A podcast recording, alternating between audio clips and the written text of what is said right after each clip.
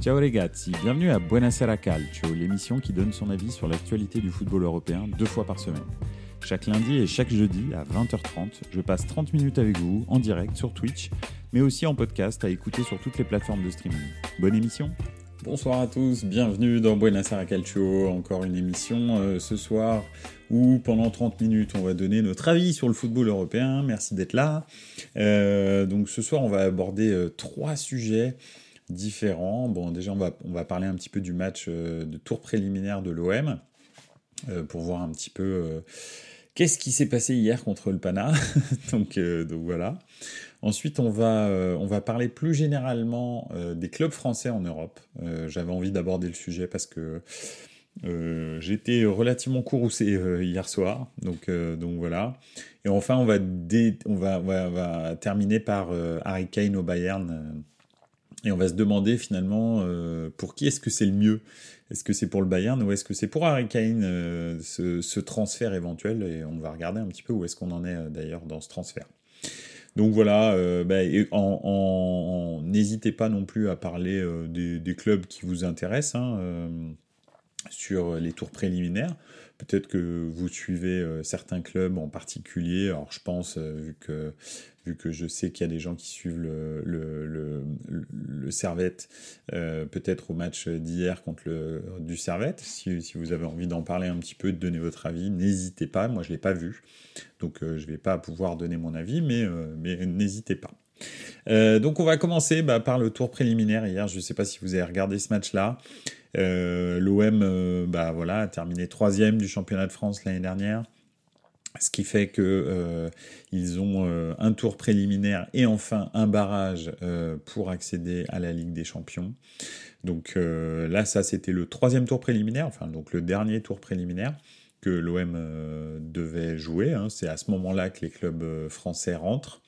par exemple, le Servette a fait un tour avant d'arriver à ce troisième tour préliminaire.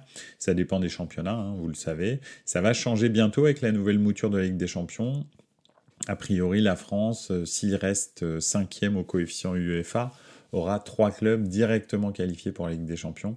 Euh, pourquoi? Parce que vous savez que l'UEFA va faire une réforme et va rajouter beaucoup de clubs dans la Ligue des Champions directement, un petit peu comme elle l'a déjà fait avec l'Euro, pour, pour, pour augmenter le nombre de matchs afin d'augmenter aussi tout simplement les revenus euh, que, chaque club euh, vont toucher, parce que plus vous jouez de matchs, bah, plus vous avez de droits télé, de primes de victoire, ou de matchs nuls, ou de défaites. Donc, euh, plus vous gagnez de l'argent. ça va dans le sens de ce que demandent les grands clubs européens, c'est-à-dire toucher plus d'argent. Alors l'UEFA, la façon qu'elle a de faire toucher plus d'argent aux grands clubs européens, c'est de les faire jouer plus. Donc on verra bien. Je fais, une petite incartade parce que parce que c'est important. De toute façon, quand, la, nouvelle mouture va être annoncée, on va, on va clairement revenir dessus en détail euh, dans Buenos Aires Calcio. Mais en gros, euh, c'est déjà ça. Et, euh, et on parle d'énormément d'équipes en plus, ce qui fait que probablement il y aura beaucoup plus de matchs, mais aussi beaucoup plus de matchs sans enjeu, un petit peu comme ça se passe avec euh, avec l'euro. Hein. Euh, l'euro, depuis qu'on est passé euh, à, je sais plus, je crois qu'on est passé à 32 équipes dans l'euro. avant l'euro, dès les poules, c'était la guerre. Il y avait que des favoris qui se rencontraient. Je me souviens encore de la poule de l'Euro 2000 de l'équipe de France où il y avait France, Pays-Bas, Danemark dans la même poule. Donc euh, euh, c'est directement trois, pas favoris, mais quasi, euh, qui se rencontrent dans la poule. Et il y avait que donc le, les, deux premiers qui se rencontraient, qui sortaient, et, et ça, ça, jouait directement en quart. Donc c'était très très très relevé. Là maintenant, en, à l'euro, vous avez bien vu, tout le monde est qualifié. Quoi. En gros, même les meilleurs troisièmes sont qualifiés. Je crois que, y a, très peu de, très peu d'équipes qui sont pas qualifiées en étant troisième. Je crois qu'il y en a deux. Donc, euh, donc voilà, et, ça donne des matchs qui sont très très pénibles à voir en poule euh, très rapidement en fait. Dès que vous avez une victoire, vous êtes quasi sûr d'être euh, d'être qualifié. Donc après, bah, en fait, vous faites tourner, la qualité des matchs est pas terrible. On se souvient du Portugal en 2016 qui avait fait trois matchs nuls et qui arrive à sortir des poules et qui finalement gagne l'euro. Donc voilà, c'est des choses qu'on ne voyait pas avant. Si vous n'étiez pas performants en poule, euh, le, niveau était très très élevé. Moi personnellement d'ailleurs, euh, lorsque l'euro était l'euro, euh, c'était pour moi la meilleure compétition de, de nation au monde parce que bah, en fait justement grâce à cette densité, en fait tous les matchs étaient des matchs extraordinaires. là maintenant, l'euro, ça devient comme la Coupe du Monde. avant les quarts de finale, vous avez quand même des matchs qui sont très très peu intéressants au niveau technique. Alors c'est intéressant parce que ce sont des, nations, euh, on va dire, euh, qui n'ont pas l'habitude d'être en lumière, donc c'est cool. Mais au niveau technique, c'est vraiment pas, pas cool. Je peux comprendre que les pays, euh, en revanche, qui sont qui sont dans le dans ce genre de, enfin, qui, n'ont jamais eu l'occasion de vivre ces, grandes compétitions euh, soient super fans de ça, et je comprends tout à fait, hein, c'est pas, ça doit pas être réservé à des élites, quoique, pour moi, euh, la Coupe du Monde et, euh, et, le, et l'Euro, ça doit être réservé vraiment à l'élite du football mondial, vraiment ce qui se fait de mieux, quoi. Pas, des équipes qui sont un petit peu lambda. Mais bon, bref, ça, c'est mon point de vue. Euh, donc, euh, donc voilà, revenons à nos moutons. Le, digression d'entrée de jeu dans, dans Buenos Calcio. On va revenir sur le tour préliminaire de l'OM d'hier soir. Euh, donc moi j'avais entendu plein de choses hein, sur sur l'OM en, disant que bah voilà ils avaient fait un super recrutement moi-même je l'avais dit c'était un super recrutement j'avais émis quand même un petit bémol concernant euh, bah, euh, comment dirais-je l'agrégation de tous ces de tous ces, toutes ces recrues c'est très compliqué quand vous faites un gros recrutement comme ça euh, avec beaucoup beaucoup de changements de, tout d'intégrer tout le monde donc, donc voilà, c'est, complexe. c'est ce qui s'est d'ailleurs un petit peu passé. Alors en plus, j'ai pas bien compris, quel était le projet de l'OM en fait, hein, parce que on, voit bien, et je pense que si on est supporter de l'OM, moi personnellement, je pense que ce tour préliminaire et le barrage de Ligue des Champions est le match le plus important des six prochains mois, probablement jusqu'à la trêve, jusqu'au mois de février, euh, en se disant, euh, disant qu'au mois de février, bah, peut-être il y aura les tours, euh, les tours de, de, Coupe d'Europe qui seront à élimination directe. Donc là, ça peut, ça peut être des matchs encore plus importants que que ceux-là. Mais pour moi, euh, si je suis supporter de l'OM, les deux, matchs les plus importants, enfin plus exactement les quatre matchs les plus importants, c'est les deux contre le Pana et les deux contre éventuellement euh, une équipe euh, en, barrage de Ligue des Champions. Parce que ça va déterminer beaucoup de choses derrière dans la saison, dans la saison de l'OM, et en priorité son budget, et puis aussi bah, la qualité de mes mardis et de mes mercredis jusqu'au mois de décembre. Donc moi, en tant que supporter de l'OM, je pense que c'est les deux matchs les plus importants. Alors je suis pas supporter de l'OM, mais si j'étais supporter de l'OM, c'est ça que je pense. Et, finalement, hier, on m'a expliqué, donc alors tout le monde disait que l'équipe était super forte, il y a un qu'ils étaient très favoris contre le Panathinaikos. Euh, et puis hier, bah, euh, bah, bah, force est de constater que a priori, physiquement, ils sont pas du tout présents. Euh, on dit alors ils sont pas au même niveau de préparation physique, mais enfin, les préparateurs physiques de l'OM et de Marcelino ne savent pas préparer une équipe pour être au top le, 8 août. Bah, faut qu'ils changent de métier parce que c'est, enfin, il faut qu'ils soient au top le 8 août. Alors peut-être qu'ils vont avoir un petit trou un peu plus tard dans la saison, mais les deux matchs les plus importants, euh, c'est ceux-là, c'est les deux tours les plus importants finalement de la Ligue des Champions. C'est ces deux-là parce que derrière, il va y avoir énormément de revenus qui sont liés à ces deux tours-là. Donc, euh, donc pour moi, euh, il n'y a, pas de, a pas de suspense. En fait, il faut que physiquement, les joueurs de l'OM soient au top pour le 8 août. En tous les cas, pas du tout dans l'état dans lequel ils étaient hier, c'est-à-dire complètement apathiques.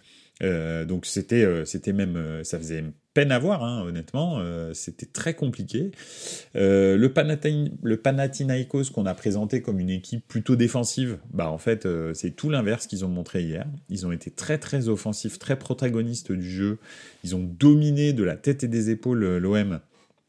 Et, et, ils ont eu énormément d'occasions. Heureusement pour l'OM que ils n'ont pas des attaquants, euh, bah, parce que c'est toujours dans, ces petits clubs, c'est toujours ça qui manque hein, finalement. C'est les très grands défenseurs et les très grands attaquants. Euh, ça jouait très bien, mais il leur manquait vraiment un attaquant ultra décisif.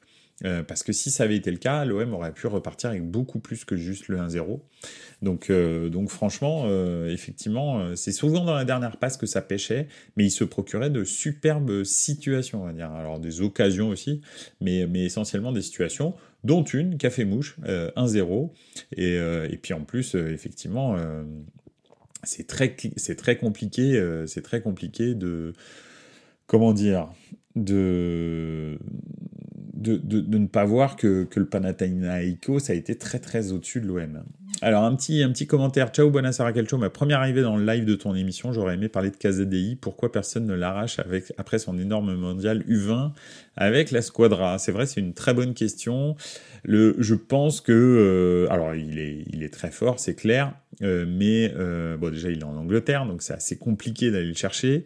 et puis en plus, il faut, il faut que pour que ce soit rentable, on va dire, euh, pour les clubs italiens, tu sais qu'il faut, avec le, le decreto euh, Criscito, il faut qu'il ait joué 5 ans euh, ailleurs qu'en Italie pour que, en gros, un joueur italien soit compétitif en termes de salaire sur le marché, sur le marché italien. Parce que il se trouve, et c'est aussi pour ça qu'il y a très peu de clubs italiens qui recrutent italiens, quand on parle de très bons joueurs, hein, parce que en fait, les, joueurs italiens qui jouent en Italie ou qui ont joué en Italie euh, ces cinq dernières années sont, euh, beaucoup plus chers que euh, les joueurs étrangers à cause de ce décret. Donc, euh, donc c'est probablement ça. Euh, et, puis KZDI, le, problème aussi, c'est que là, bon, on a switché, hein, tant pis, c'est pas grave. Euh, Pipovic, avec plaisir qu'on en parle. Mais, euh, mais en plus, il est, il est bon, il est très bon.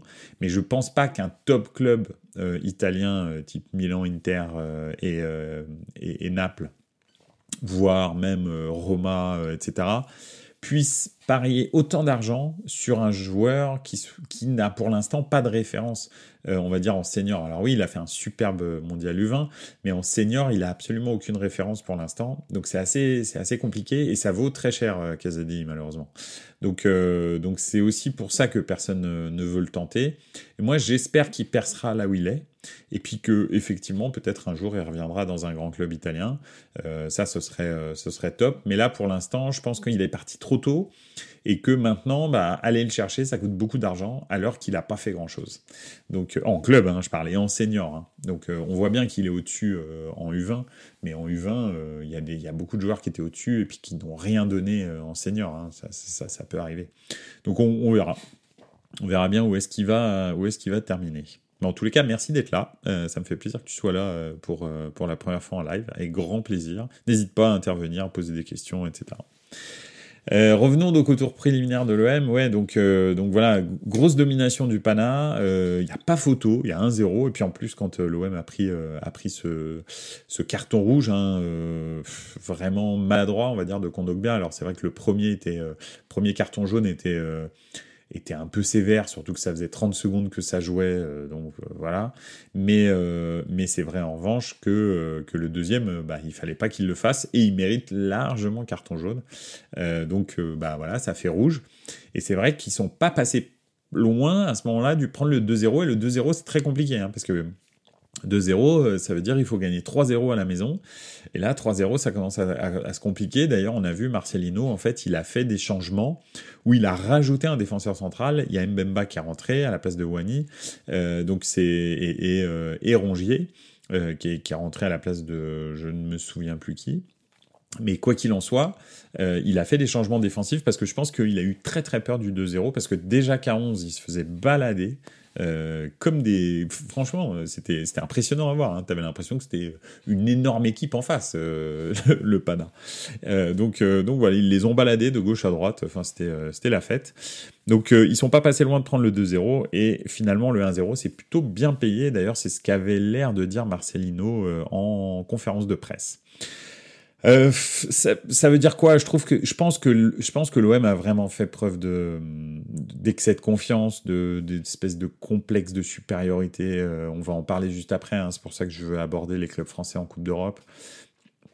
Mais euh, mais mais je, je comprends pas comment est-ce que les clubs français, et, en particulier l'OM, qui a un vrai passé européen, arrivent comme ça en tour préliminaire de Ligue des Champions et se disent ouais on, est en pleine préparation, on est complètement hors de forme, mais c'est pas grave, ça va passer contre le Panathinaikos. Mais enfin, vous vous les respectez vraiment pas, alors que on va, on va en parler juste après, mais euh, les clubs français à l'heure actuelle, euh, très honnêtement, euh, excepté le Paris Saint-Germain, parce qu'ils sont, ils sont un peu hors. Enfin, pour moi, ils sont hors sol. Ils ne sont pas. c'est pas un club français, le Paris Saint-Germain. C'est un club qui joue en France, mais c'est pas une question de, du fait qu'ils sont propriété des, des Qataris. Hein. c'est juste que il n'est pas représentatif, le Paris Saint-Germain n'est pas représentatif du, niveau du championnat de France. Euh, donc, euh, donc, excepté le Paris Saint-Germain, tous les clubs français vont balader par n'importe quelle équipe euh, de n'importe quel pays en Europe. Hein. Vous, vous, croisez un pays de un club de République tchèque, de d'Ukraine, de, de, de, je sais pas, de, de, Bulgarie, de Hongrie, etc. Vous êtes absolument pas sûr de passer avec un club français, n'importe lequel. Hein. Donc c'est euh, et, chaque année il nous le montre. Hein. Euh, je veux dire l'année dernière c'était euh, c'était criant la catastrophe que ça a été après les poules. Les poules bon bah on s'en est plus ou moins pas mal sorti. Après les poules, tout s'est arrêté. C'est fini. Bon, alors l'OM est même pas sorti des poules, mais en tous les cas, dans les petites coupes d'Europe, euh, les, clubs français sont sortis des poules et c'était une catastrophe ensuite. Donc, euh, voilà. Bon, bref. Euh, L'OM, en tous les cas, a une grosse tâche quand même à faire la, semaine prochaine c'est gagner 2-0, ne pas encaisser de but. Alors, c'est pas grave, hein, il n'y a plus les, buts à l'extérieur, mais ça complique hein, parce qu'il faut en marquer 3. hier, l'OM a été inexistant offensivement. Mais quand je dis inexistant, c'est inexistant. C'est vraiment aucune occasion, rien que dalle. C'était. allez, je le fais pour spécial dédicace à Arnaud, c'était famélique, euh, vraiment. Donc, euh, donc voilà, donc vraiment c'est euh, c'est moi en tous les cas il y a des gens hier j'écoutais j'écoutais une émission de radio et les gens se sentent il y, y, a, des gens qui ont osé dire des observateurs du foot des journalistes qui ont osé dire qu'ils étaient optimistes pour le match retour parce que ils considèrent que dans une semaine ils seront plus en forme que le Pana bon c'est pas terrible Ok, bah moi le match que j'ai vu hier, il m'inquiète sérieusement pour le match retour. Parce que le Pana, effectivement, qui est soi-disant une équipe défensive, euh, bah hier ils ont montré autre chose et peut-être qu'ils vont mettre le bus au match retour et que l'OM, j'ai pas vu hier euh, un OM qui a la capacité de briser un, bloc, un bloc bas pour l'instant. Donc euh, on verra. On verra bien, on verra bien ce que ça donne. tous les cas, voilà, un tour préliminaire vraiment décevant euh, pour, euh, pour, pour l'Olympique de Marseille et pour la France, encore une fois. Hein, ça fait déjà deux saisons d'affilée que le troisième de première, de, du championnat de France n'est pas qualifié pour euh, la Ligue des Champions. il est reversé soit en Europa League, en Europa League en l'occurrence. Donc, donc c'est assez, c'est assez, voilà. Moi, je trouve ça pitoyable et inquiétant, mais bon, voilà. D'ailleurs, ça va nous faire, ça va nous permettre d'enchaîner sur les clubs français en Europe. Euh, je voulais vraiment parler de ça parce que c'est vraiment quelque chose que je comprends pas. Comment est-ce que un pays qui a euh, deux Coupes d'Europe en 68 ans d'existence de la Coupe d'Europe, euh, sachant quand même il y en a eu deux ou trois en permanence, hein, donc vous multipliez 68 par deux ou trois, enfin on va dire 2,5, donc ça nous fait quand même à disposition, on va dire 100, allez, 170 Coupes d'Europe jouées et, la France, qui est un pays de 70 millions d'habitants, qui a été euh, double championne du monde, double championne d'Europe euh, avec sa nation, euh, n'a gagné que deux Coupes d'Europe. Beaucoup moins que la Belgique, la, la Hollande, le Portugal, des pays qui ont un, nombre d'habitants qui est des fois dix fois inférieur au nombre d'habitants de l'équipe de, de, la France. C'est incompréhensible. Et c'est incompréhensible. Pourquoi? Parce que ça ne peut pas se justifier au niveau technique. C'est impossible. Vu la qualité des joueurs français en général euh, dans le football euh, de, haut niveau. C'est impossible que ce soit justifiable euh, par ça, par un problème de niveau. C'est pas vrai. On a énormément de licenciés en, équipe en, France. On a, on a une, sélection et une formation de, de, talent qui est, vraiment très très bonne. En revanche, il y a un truc, c'est que on se pense, et ce depuis, mais moi depuis que je suis le foot, alors ça fait pas euh, voilà, à l'échelle de la Coupe d'Europe, 68 hein, ans, j'ai pas cet âge-là bien entendu, mais ça fait facile 35 ans que je suis le, football euh, de, européen, et, ça fait 35 ans que je vois à peu près la même chose, excepté dans les années 90, où euh, les, équipes françaises étaient performantes, allaient souvent très loin en Coupe d'Europe, ont gagné les deux seules Coupes d'Europe de leur histoire, bah, c'était dans les années 90. Donc euh, c'était vraiment l'âge d'or, on va dire, de, du, football de club français. Et sinon, avant et après, en fait, les clubs français se voient beaucoup plus beaux qu'ils ne le sont. Alors peut-être à cause du, euh, du, prisme de la de, la de l'équipe nationale, qui fait en sorte que, bah, euh, effectivement, ils, se croient vraiment très très forts parce que leur sélection est, est championne du monde, etc., etc.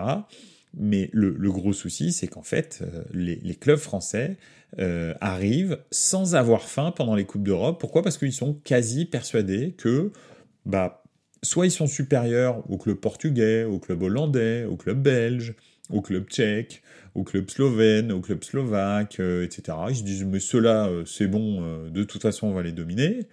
Ou alors ils se disent, et ça aussi, c'est un autre problème. Bah, c'est un club espagnol, je peux pas le battre. C'est un club italien, je peux pas le battre. C'est un club anglais, je peux pas le battre. C'est un club allemand, je peux pas le battre. Excepté vraiment des clubs euh, très euh, peu renommés de ces championnats-là. Donc c'est compliqué et c'est vrai que là, à l'heure actuelle, en fait, euh, les clubs français, excepté donc le Paris Saint-Germain, peuvent se faire taper par n'importe qui, n'importe quand peu importe le classement du club euh, dans le championnat au moment où, où, il le joue, en fait, ils n'ont absolument pas la bonne attitude et la bonne grinta pour rentrer euh, sur le terrain dans une Coupe d'Europe. Ce qu'ils comprennent pas, c'est que, et moi ça, ça me rend fou, alors entre les entraîneurs français qui disent Ah oui, mais je jouais le jeudi, euh, c'est un problème pour le championnat, jouer le mercredi, ah la Coupe d'Europe, quand t'as pas la Coupe d'Europe, t'es quand même vachement mieux, etc.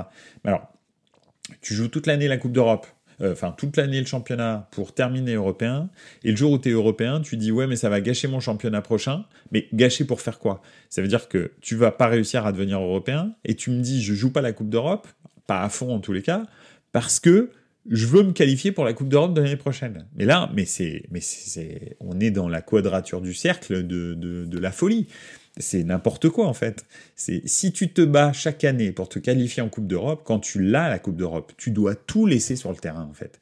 Parce que c'est ça, ce enfin moi personnellement en tant que fan de foot, euh, j'aime le championnat parce que ça c'est le pain quotidien, mais la Coupe d'Europe c'est le sel et le poivre de la saison. C'est ça qui fait en sorte que ta saison elle devient magique ou qu'elle est juste banale. C'est-à-dire euh, bah, même quand tu gagnes le titre, alors bon je ne prends pas le cas de Milan parce qu'on n'a pas gagné pendant 10 ans et que gagner le titre l'année où on la gagne, c'est incroyable. Mais la saison dernière, on fait demi-finale de Ligue des Champions et j'ai vécu une saison beaucoup plus palpitante que la saison précédente. En fait, le quart de finale aller-retour contre Naples, pour moi, c'est mais c'est euh, le sommet de ma saison. C'est fantastique ce que j'ai vécu pendant ces deux matchs-là. C'était même, je vais même vous dire le triptyque qu'on a eu avec euh, avec Naples, c'est le 4-0 chez eux, puis ensuite les deux matchs de Ligue des Champions euh, où on les où on les brise. C'est pour moi, c'est enfin je me lève je me lève le matin en tant que fan de foot pour ces matchs-là pas pour un, un, obscur Milan Empoli où on prend trois points, même si c'est à la dernière minute. Donc donc voilà, donc ce que je veux dire, c'est que c'est les, clubs français n'ont pas compris que en fait, ce qui, qui, vraiment excite les, les supporters, c'est la Coupe d'Europe.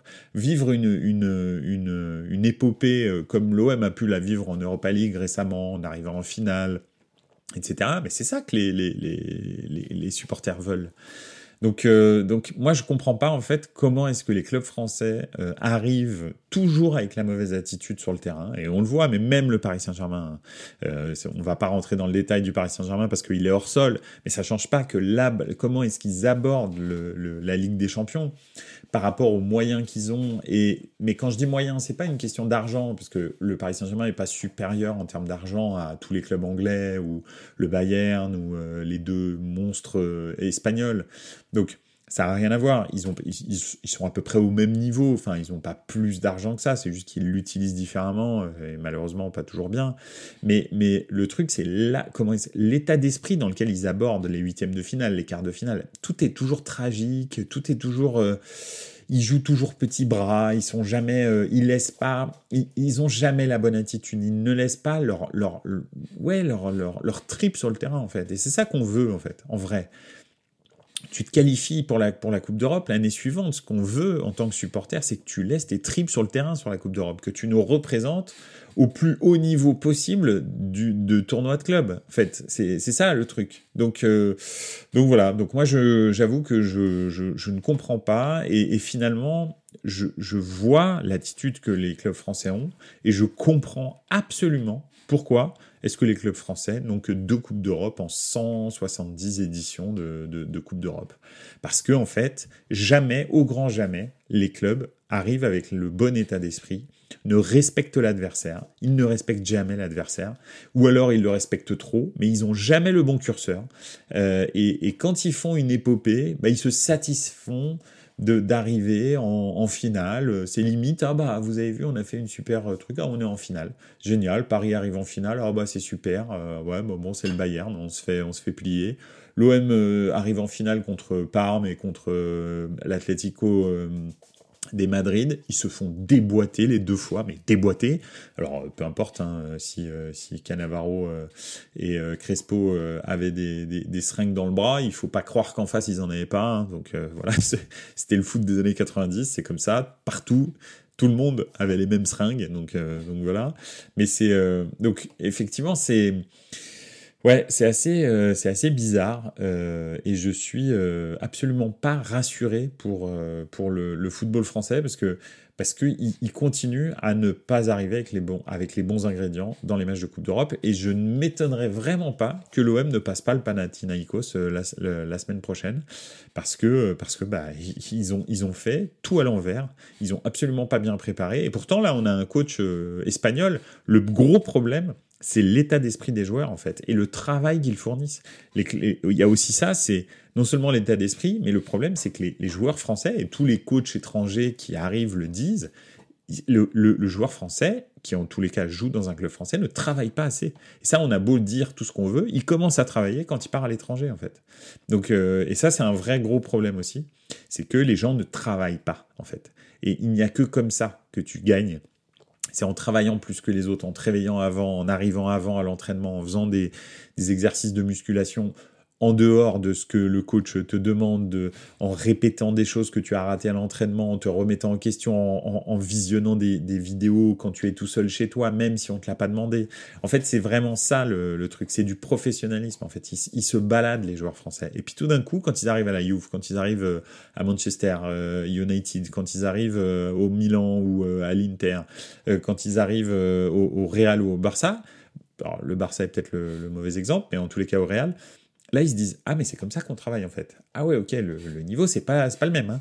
et donc euh, donc voilà. Donc c'est c'est ça qui fait la différence aussi c'est le travail. Le travail des joueurs. Les joueurs ne travaillent pas en fait. Ils ne travaillent pas assez. Et ça ça se voit parce que tu n'arrives pas à mettre l'intensité suffisante dans les matchs euh, que tu devrais mettre. Et, et, je veux dire les clubs qui jouent euh, les clubs qui jouent le haut du tableau euh, comme, euh, je sais pas, euh, le Real, Manchester, l'Inter, Milan, etc., ils arrivent à jouer et dans la semaine et le week-end et être de toute façon au top de leur championnat. Donc ça n'a rien à voir. ah ouais, mais on joue le jeudi, on sacrifie le, le championnat. Non, fais travailler tes joueurs et tu verras, et ils sacrifient rien du tout. donc, euh, donc voilà, bref. Et le problème, c'est qu'en plus, le, les, clubs français dépensent énormément d'argent dans les salaires et dans les joueurs. C'est pas comme si, en fait, c'était un petit championnat type le Portugal. Je sais pas si vous voyez, mais nous, on a des clubs en, championnat de France qui ont des budgets, hors Paris Saint-Germain toujours, qui sont qui oscillent entre 250 et 80 euh, millions d'euros. D'accord? Nos clubs européens, c'est ça le budget à peu près d'accord, entre 250 millions d'euros et 80 euh, millions d'euros, à peu près. Eh ben, 80 euh, millions d'euros, c'est limite le plus gros euh, budget du championnat du Portugal et la majorité des, championnats, des, équipes du championnat portugais ont des budgets inférieurs à 20 millions d'euros. Ou voire même des fois, il y a des équipes comme Braga, je crois que le budget, ça doit être en dessous de 10 millions d'euros. Donc, Comment est-ce que c'est possible que des, clubs avec 250 millions d'euros, 180, 150 millions d'euros n'arrivent pas à faire une performance normal, on va dire? C'est pas possible. Francfort, par exemple, qui a à peu près 150, 180 millions d'euros de budget, Francfort, ils ont gagné l'Europa League il y a deux ans. Donc voilà, enfin pas l'année dernière, mais l'année d'avant. Et, et, Francfort, tu vas pas me dire que c'est un géant européen? C'est qu'est-ce que qu'est-ce que Francfort a envié à Lyon ou à Marseille? Rien. Enfin c'est pas, on n'a pas besoin d'être le Bayern pour gagner une Coupe d'Europe. Et pourtant, quand Francfort arrive en finale, bah eux ils arrivent à gagner. Et il y a rien qui, a rien qui change. Ils ont pas plus de budget, ils ont pas, ils pas plus d'aura, ils ont, ils ont rien. C'est un club euh, lambda. Hein. Francfort, quand vous le voyez jouer, euh, ils ont un super public, comme l'OM, d'accord, rien de spécial. Mais après, euh, c'est Francfort, quoi. Enfin, je veux dire, c'est, c'est une équipe lambda, hein, Francfort. Donc, donc voilà, moi je, moi je comprends pas et ça me frustre et, et, j'ai, beau le dire depuis des années, ça, enfin bon, de toute façon tout le monde s'en fout de ce que je dis, mais le problème c'est que chaque année les clubs français se disent non, mais on est plus fort. Et puis les, supporters des clubs français me disent non, mais attends, c'est le Pana. Non, mais le Pana, en fait. Mais le Panathinaikos, eux, ils mettent ce qu'il faut sur le terrain. Vous, vous servez à rien, en fait. Donc euh, voilà. Pareil pour Monaco l'année dernière, avec une équipe euh, complètement bidon qui les ont sortis. Et, tu peux y aller. Hein. Le, on prend le FC Ball l'année dernière avec Nice euh, en Conférence League. Le FC Ball, c'est pas le FC Ball de, de Mossala, etc., hein, de, de l'époque, hein, où le FC Ball qui arrivait en demi-finale de Ligue des Champions, ou même quart de finale, je sais plus si c'était la demi ou, le quart, qui avait une énorme équipe avec un talent de dingue. Le FC Ball, en championnat de Suisse, il se fait balader, d'accord? Eh ben ils arrivent à sortir Nice, qui est détenu par Ineos, et qui a Terren Moffi, des joueurs comme ça, qu'ils ont payé 20 millions d'euros. 20 millions d'euros, je pense, c'est le budget du FC Ball. Honnêtement. Hein. Donc, comment ça se fait que le FC Ball arrive à taper Nice? Il y a un problème. Enfin, je suis désolé, mais il y a un vrai problème. S'il y a des gens euh, qui suivent le championnat suisse et qui peuvent m'expliquer ce que c'est que le FC Ball en ce moment en Suisse, euh, vu que peut-être euh, vous n'allez pas me croire, je vous garantis que le FC Ball, c'est que dalle en Suisse à l'heure actuelle. Ils sont pas du tout au sommet du, du foot suisse comme ils ont pu l'être pendant des années. Donc, c'est c'est pas normal que le FC Ball tape Nice. Pas normal. Impossible. C'est impossible. Avec le budget Canis, qui est pratiquement de 100 millions, c'est impossible. Je veux dire, ils ont 5 fois le budget du, FC Ball. Comment c'est possible, en fait? Donc, euh, donc voilà, c'est triste et c'est toujours comme ça. Chaque année, c'est la même histoire. Hein. Euh, depuis 1996, il n'y a pas un club qui a soulevé une Coupe d'Europe. On est en 2023. Je ne sais pas si vous vous rendez compte, c'est incroyable en fait. Enfin, moi, ça me, semble complètement fou. Mais bon, quand on a des équipes comme Lyon, Marseille et Paris dans notre championnat. Hein. Moi, c'est ça, surtout ça le truc. Euh, si on avait que des Reims, euh, euh, des, Strasbourg et des Sochaux, ah, je dis pas, mais, mais Lyon, Marseille et, Paris, enfin, c'est pas, c'est des villes, des villes de toutes de plus d'un million d'habitants. Et je parle même pas de Paris parce que là, parce que là, on est dans la région parisienne à 12 millions d'habitants. Donc, enfin, je veux dire, c'est, mécaniquement, c'est pas possible en fait. Des clubs, des clubs anglais de Londres, Londres qui fait à peu près, enfin qui est peut-être un petit peu plus grand que, que, Paris, on va dire en termes de population, le Greater London, ben, eux, ils arrivent, à, ils arrivent à gagner quand même des Coupes d'Europe, d'accord? Chelsea gagne une Ligue des Champions, euh, euh, mais euh, mais il n'y a pas que. Arsenal a gagné des coupes UEFA, etc., etc. Donc c'est c'est pas c'est pas normal. West Ham l'année dernière gagne gagne la, la, la Conference League. C'est enfin je sais pas c'est normal en fait. Mais bon, bref, c'est comme ça. Pipovic qui pose une question. T'as même Tudor qui surcote la Ligue 1 face à des championnats comme la Serie A. Donc il faudrait que les dirigeants en France ouvrent les yeux sur le vrai, réel niveau de la Ligue 1. Genre Bologne est 10 fois plus fort que 15 équipes de Ligue 1. Alors là, ça, je suis absolument d'accord avec toi. Euh, Tudor l'année dernière, bah, j'avais fait une émission entière dessus. Pas, pas entière, mais j'étais revenu dessus. Parce que, enfin, je veux dire, t'as, euh, as sur 12, sur 12 quarts de finalistes, euh, t'as, t'as, t'as, t'as, je sais pas, t'as eu 8, 8 Italiens et le mec t'explique que euh, la, la, Ligue 1 c'est meilleur que la Serie A. Non mais il est complètement drogué. Et effectivement, ça tout à fait, t'as tout à fait raison, ça dénote absolument d'un vrai problème d'auto-évaluation. En fait, ils arrivent, ils pensent sincèrement que les gars, ils sont plus forts que des équipes comme Bologne. Mais le Bologne de Thiago Motta, il éclate quasi tout le monde en Ligue 1 en fait. Euh, honnêtement, il va peut-être un peu galérer euh, contre l'OM quand ils seront en forme et qu'ils courront un peu, un peu plus qu'hier. Euh, il va peut-être un peu galérer contre allez, Lille et Lens. Et après Paris, bien entendu. Mais après, c'est tout. Hein. le Monaco que j'ai vu depuis le début de saison, là, c'est tout pété. et puis après, les autres, les Reims, tout ça, Bologne, ils leur mettent des roustes, hein, c'est sûr et certain. Donc, ouais, non, je, je comprends pas. je, je comprends pas le, le, problème de visibilité, de vision. De... C'est toujours très compliqué de s'auto-évaluer, hein, mais là, euh, même des, des, des, gars comme Tudor, mais ce que je disais aussi la dernière fois quand on parlait de ça, c'est que lui, il entraîne le club deuxième du championnat de France à l'époque. Il était bon, il a terminé troisième, mais finalement il était deuxième à ce moment-là. Il peut pas, on va dire, décoter le championnat de France en disant ouais bon, le championnat de France c'est pas terrible, parce que lui, le but du jeu, c'est que à la fin de son expérience, on le recrute ailleurs parce qu'il a fait une super prestation. Donc c'est ça aussi, c'est que le problème en fait, c'est qu'ils sont tous partie prenante, euh, les, gens qui évaluent le championnat de France, parce que c'est la même chose. Même les médias euh, sont partie prenante, parce que s'ils te disent les médias, mais c'est vraiment de la merde notre championnat, bah, tu achètes pas le, journal, tu t'abonnes pas euh, à la télé, etc. Donc tout le monde est partie prenante là-dedans et, alimente un petit peu cette espèce de fantasme de performance que le championnat de France n'a pas en fait, alors qu'il surpaye les joueurs. Hein. Encore une fois, je vous dis, un club comme le PSV, je suis sûr qu'il pète à peu près tout le monde en, Ligue 1. Euh, toujours excepté, on va dire, les 3-4 clubs euh, qui jouent plutôt pas mal au football. Euh, et, pourtant, le PSV, bah, le budget, je sais pas, ça doit être 20-30 millions d'euros, maximum, mais maximum. Hein.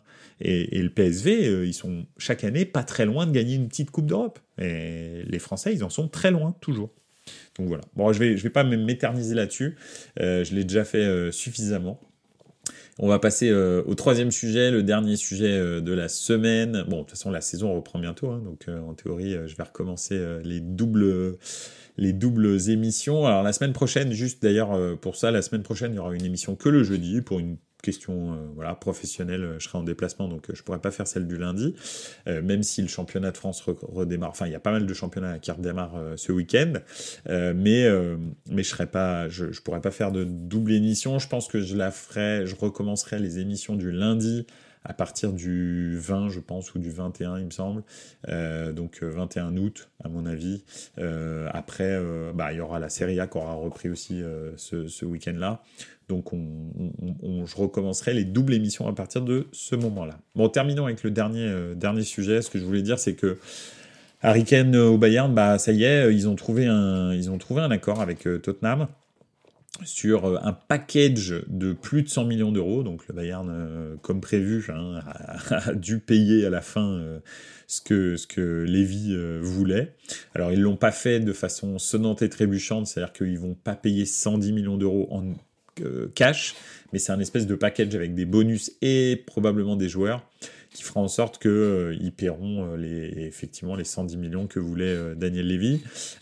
donc donc voilà, mais aussi ils gardent un peu la face parce que bah ils payent pas 100 millions alors qu'ils avaient dit qu'ils le feraient jamais. Donc même s'ils s'en approchent à peu près sur tous les transferts maintenant, ils sont à 80, 85 quasi tout le temps. Donc donc voilà, mais bon, euh, en l'occurrence, euh, ils l'ont ils, ils, l'ont fait. Et maintenant, il se trouve que euh, bah, Harry Kane doit choisir s'il reste à Tottenham ou s'il va au Bayern. Et donc, il, apparemment, c'est du 50-50. Il est pas sûr de vouloir partir au Bayern. Donc ça m'a ça m'a fait marrer. Alors, on pourrait se dire, on pourrait se dire, ouais, il est fidèle à son club, etc. C'est vachement cool et tout. C'est vrai, ça peut être la vision qu'on a ou le, point de vue qu'on a sur ce transfert en se disant bah c'est sympa, il préfère rester à Tottenham euh, et peut-être euh, partir libre euh, la saison prochaine, ça c'est possible aussi. c'est peut-être ça qu'il veut pour, pour signer une très grosse prime à la signature la, la saison d'après, parce qu'il lui reste plus qu'un an de contrat. Ou alors, euh, bah, je sais pas, Harry Kane a peur de gagner, euh, parce que là, pour l'instant, il a absolument rien gagné. C'est-à-dire que n'importe quel titre, même la, Coupe d'Allemagne, multiplierait par l'infini son palmarès, vu qu'il a gagné absolument que chi, euh, moins que Dimitri Payet, on le disait, hein, qui n'a gagné qu'une Coupe de une Coupe de la Réunion. Donc, euh, donc voilà, donc il a rien gagné, ni en sélection, euh, ni en club. Et je pense que euh, peut-être son objectif, c'est de garder son palmarès vierge. Peut-être ça son truc, en fait. Il se dit peut-être, bah moi, ce que je veux, il y a des joueurs, il y a des joueurs, par exemple, leur, leur objectif à un moment donné dans leur carrière, c'est je prendrai jamais un carton rouge ou je sais pas, hein, y a, on a des joueurs comme ça dans leur carrière, ils n'ont jamais pris un carton rouge, et puis en fin de, en fin de carrière, bah, ils faisaient attention à pas prendre de carton rouge parce qu'ils se disent c'est dommage euh, de passer toute une carrière sans prendre un carton rouge et euh, à 15 euh, matchs de la fin de ma carrière d'en prendre un. Ce serait con. Donc voilà, bah peut-être que Harry Kane, c'est ce qu'il se dit pour son palmarès. Il se dit, écoute, pour l'instant j'ai rien gagné, je vais essayer de terminer comme ça. donc donc voilà. Et c'est vrai que je me posais la question, au Bayern, qui est gagnant? Parce que Kane en fait c'est un un moi, j'en parlais avec un supporter du Bayern aujourd'hui. Euh, pour moi, c'est un loser magnifique. C'est comme un limite un tennisman français. euh, en France, on a gagné euh, et on gagne beaucoup euh, avec les sélections nationales. Hein, donc euh, voilà, on va pas parler de trucs, mais c'est vrai que nos sélections nationales, même de sport co, sont devenues très très très performantes.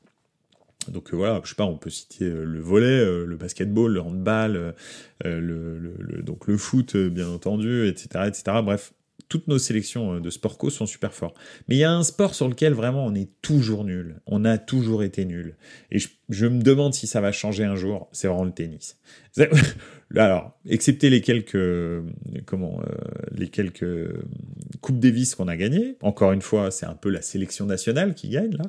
Euh, mais sinon, individuellement, le tennisman français, c'est le loser par excellence. C'est vraiment, en ce moment, c'est Benoît Père qui représente ça le mieux, je pense. C'est vraiment un loser absolu euh, qui est, euh, qui n'est reconnu que pour ses frasques complètement euh, déplacées. Moi, honnêtement, ça m'amuse pas, voilà. Mais ils sont vraiment nuls, quoi. C'est-à-dire que les gars, dès que l'altitude augmente un petit peu, que le jeu commence à, augmenter, il n'y a plus personne. Parce qu'ils sont, je pense, ils sont trop dans le confort.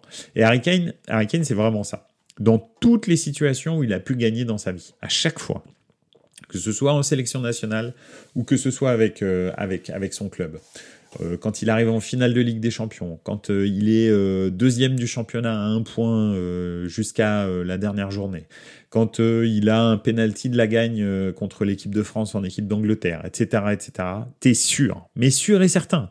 C'est comme Dortmund en Allemagne. C'est exactement les mêmes. D'ailleurs, j'avais dit, hein, Dortmund en Allemagne euh, jusqu'à la fin du championnat, j'avais dit on sait jamais avec Dortmund parce que eux, ils sont incroyables, ils ne déçoivent jamais, ils se foirent toujours quand il faut gagner. Harry Kane, c'est exactement la même chose. Il se foire en permanence. Quand il est en quand il est en finale de Ligue des Champions, le mec est complètement absolument transparent. Il, il traverse le match comme un comme un fantôme. Quand euh, ils sont euh, ils doivent être champions et que il leur reste que des matchs abordables, ils se blessent, ils ratent toute la fin de saison, enfin en tous les cas tous les matchs décisifs. Bon, en sélection nationale, on en a parlé. Et c'est vrai que je pense que Kane, en allant au Bayern, ben en fait, c'est finalement lui qui aurait peut-être plus à gagner que le Bayern, parce que je pense que le Bayern va l'amener à gagner, forcément, parce que le Bayern gagne, euh, gagne la coupe, gagne, etc. C'est quelque chose, il a jamais soulevé une coupe. Il ne sait pas ce que c'est. Je ne sais pas si vous vous rendez compte. Donc probablement que peut-être ça va débloquer quelque chose dans son, inconscient, dans son subconscient, pour peut-être qu'il assure, enfin, il vive peut-être différemment le, la peur de gagner. Je pense qu'il a vraiment ça en lui. Et, probablement que le Bayern, dans un deuxième temps, tirera, euh, tirera peut-être les fruits de Harry Kane euh, qui sera débloqué euh, vis-à-vis de, la, de, la, victoire. Mais pour l'instant, et c'est ce que je pense, si le Bayern pense que Harry Kane va les faire gagner, euh, il faut pas qu'il s'imagine ça parce que Harry Kane ne fait jamais gagner personne. Euh, Harry Kane est un très beau joueur, superbe joueur, vraiment. Euh, ultra technique, euh, pas du tout qu'un attaquant, c'est un super milieu de terrain. Honnêtement, tu le mets au milieu de terrain, il dénote pas. Hein. Il dénote pas avec les meilleurs milieux de terrain du monde. Hein. Il est ultra fort, il a une vision du jeu, il a une passe longue, passe courte. Il est super fort mais il ne fait pas gagner. C'est pas un joueur décisif qui fait gagner, c'est bizarre, mais c'est comme ça. Donc je pense que c'est le Bayern qui va le faire gagner, et ensuite peut-être que la magie opérera et il deviendra un joueur décisif. Donc voilà, c'est un petit peu ça euh, que je voulais dire. C'est pour ça que je voulais ab aborder ce sujet en, dernier lieu. Euh, je ne sais pas s'il va choisir euh, le Bayern ou s'il va préférer garder son, palmarès intact jusqu'à la fin de sa carrière à Tottenham, parce que c'est sûr qu'il gagnera que dalle. Donc, donc voilà, c'est c'est en tous les cas intéressant de voir que un joueur comme Harry Kane, le Bayern fait des pieds et des mains pour réussir à le recruter. Maintenant qu'ils ont un accord, apparemment, il freine et il dit bah non, je vais rester à Tottenham. Là, c'est euh, voilà, le, joueur de foot euh, et, euh, les stratégies sportives des, joueurs, hein, on le voit en ce moment avec Mbappé, ou je sais pas tous les joueurs qui partent en Arabie Saoudite par exemple, c'est vraiment c'est vraiment bizarre, on va dire. Donc, donc voilà. Bref, on verra. Et pour l'instant, on a l'impression que les joueurs de foot ne prennent plus du tout des décisions uniquement dictées par le sportif et le, le bien de leur carrière mais par des choses complètement, euh, on va dire, extérieures à ça. Euh, peut-être leur entourage, peut-être l'argent, peut-être, je sais pas, mais c'est pas comme s'il n'avait pas gagné d'argent au Bayern. Hein. Au Bayern, il lui propose un salaire qui est quasi le double de ce qu'il gagne à, Tottenham. Hein. Le Bayern, ils ont des très gros moyens. Hein. Faut pas, faut pas rêver. Ils donnent des salaires de l'espace, le Bayern. Donc, euh, donc je sais pas, je comprends pas. Euh, c'est euh, c'est franchement franchement bizarre. Et, et s'il décide de rester à Tottenham, là, moi, Harry Kane, pour moi, il est il est finito, c'est terminé. Je, je, discute plus avec lui parce que là, il a l'occasion de gagner enfin et de connaître, savoir ce que c'est, de jouer la gagne en Ligue des Champions, etc. Dans un très gros club, être le centre du projet et tout. Et finalement, finalement, il va pas y aller quoi. Donc c'est vraiment bizarre. Euh, Pipovic qui nous dit euh, il peut rester à Tottenham et venir en même temps que Mbappé au Real gratuit. C'est le meilleur profil au monde pour succéder à Benzema au Real. Ou alors, oui, on va dire à l'instant T, je suis d'accord avec toi. Le, problème, c'est que euh, comment dire C'est peut-être ça le, plan, hein, mais bon, l'année prochaine, Kane, il a 30 ans. Euh, est-ce que ce sera pas trop tard euh, pour lui euh, d'être le numéro 9 titulaire d'un très grand club européen? Peut-être ça le plan, hein, c'est peut-être le, plan, c'est peut-être l'année prochaine le Real casse tout et prend Bayern, Kane et Mbappé et les deux gratos, mais avec des, salaires de l'espace et c'est possible. Hein. Donc c'est peut-être pour ça qu'il refuse. Qui, refuse. Je sais pas, mais bon, quand quand t'as un je suis sûr d'avoir le Bayern et t'auras peut-être le, Real. Euh, tu sais, euh, franchement, c'est pas comme si c'était Sochaux et le Real, quoi. C'est le Bayern en face. C'est quand même, t'as as quand même une très grande chance de gagner la Ligue des Champions. Probablement, tu seras euh, dans les quatre derniers clubs qualifiés en demi-finale, ce qui ne lui arrivera probablement pas du tout avec Tottenham. Et d'ici un an, tu sais que le foot, ça va très très vite d'ici un an, va savoir quel énergumène va émerger de je sais pas où, et le Real va se dire ah bah Harry Kane, en fait il est vieux, on prend l'autre. Donc euh, c'est ça le problème, c'est que il faut prendre ce qui se présente quand ça se présente dans le foot, parce que imagine il se blesse l'année prochaine. C'est terminé en fait, il n'y a plus de trucs. Là, il est sûr de vivre une saison où il va jouer la gagne en Ligue des Champions. Et il va jouer la gagne en championnat d'Allemagne, et il va jouer la gagne en Coupe d'Allemagne, et il va jouer, euh, etc. Il jouera la gagne sur tous les matchs qu'il va jouer ce qui n'est absolument pas le cas avec Tottenham. Donc, euh, donc voilà. Donc je sais pas. Moi, je, prendrai le Real. Moi, c'est bien beau les. Euh, je te promets de te prendre dans un an, mais voilà. Bref. Voilà, voilà. Mais je suis d'accord à l'instant T. Si, si tu me dis on lui propose soit le Real avec, avec Mbappé, soit euh, le Bayern. Mais bien sûr, je lui dis, bah, là, va, va tout de suite au Real, tout de suite. Avec Mbappé, tu seras numéro 9 titulaire, tu as une super équipe derrière, excepté des latéraux qui sont moisis au Real. Euh, à, part ça, à part ça, tout va bien au Real. Donc euh, voilà, mais si, ah bon, Courtois s'est pété les ligaments croisés. Alors ça, c'est un très gros problème. Ça, parce que, alors, leur numéro 2 est pas mauvais. Maintenant, est-ce que vraiment il peut faire le job pendant un an? Parce que c'est ça, hein, Courtois, on le revoit pas avant un an. Bah ça, ça j'en suis pas sûr. Donc, euh, donc on va voir. Bref. C'était euh, la petite info de fin. Euh, ils sont en train de regarder pour regarder pour recruter un pour recruter un goal et j'espère qu'ils vont pas venir nous embêter avec Mike Maignan. Voilà. Parce que j'ai vu que là, le Bayern voulait, voulait recruter Maignan pour remplacer Neuer. Bref, on verra. Mais écoutez, euh, je vous souhaite, euh, on va terminer là-dessus, euh, si ça vous va. la semaine prochaine, bah, il y aura eu des matchs de championnat, donc là ce sera top, on va pouvoir discuter un petit peu. Première Ligue reprend, championnat de, de, France reprend, et championnat d'Allemagne reprend. Donc, donc vraiment cool. Le championnat d'Espagne aussi, il me semble, et le championnat d'Italie reprend le 19. Donc, donc ce sera la semaine, la semaine suivante on pourra, euh, on pourra aborder des sujets plus, euh, plus concrets que, que les transferts éventuels, etc. Donc ça va être top. N'oubliez pas, vous pouvez toujours euh, bah, euh, me contacter sur les réseaux sociaux de Bonassar Calcio, sur Instagram, sur Twitter. Euh, bien sûr, revoir la vidéo sur Twitch, mais aussi revoir la vidéo sur YouTube. En ce moment, YouTube, c'est vraiment le canal qui est le plus fréquenté pour Bonassar Calcio. Donc n'hésitez pas à mettre le petit pouce qui va bien. les 5 étoiles aussi sur, sur Apple Podcast et puis sur toutes les autres comment dirais-je, euh, plateforme de streaming hein, audio. Euh, donc voilà. Et puis, et puis bah voilà, la, semaine prochaine on se retrouve. Et puis merci beaucoup, profitez du beau temps et n'oubliez pas, ciao les gars, ciao ciao.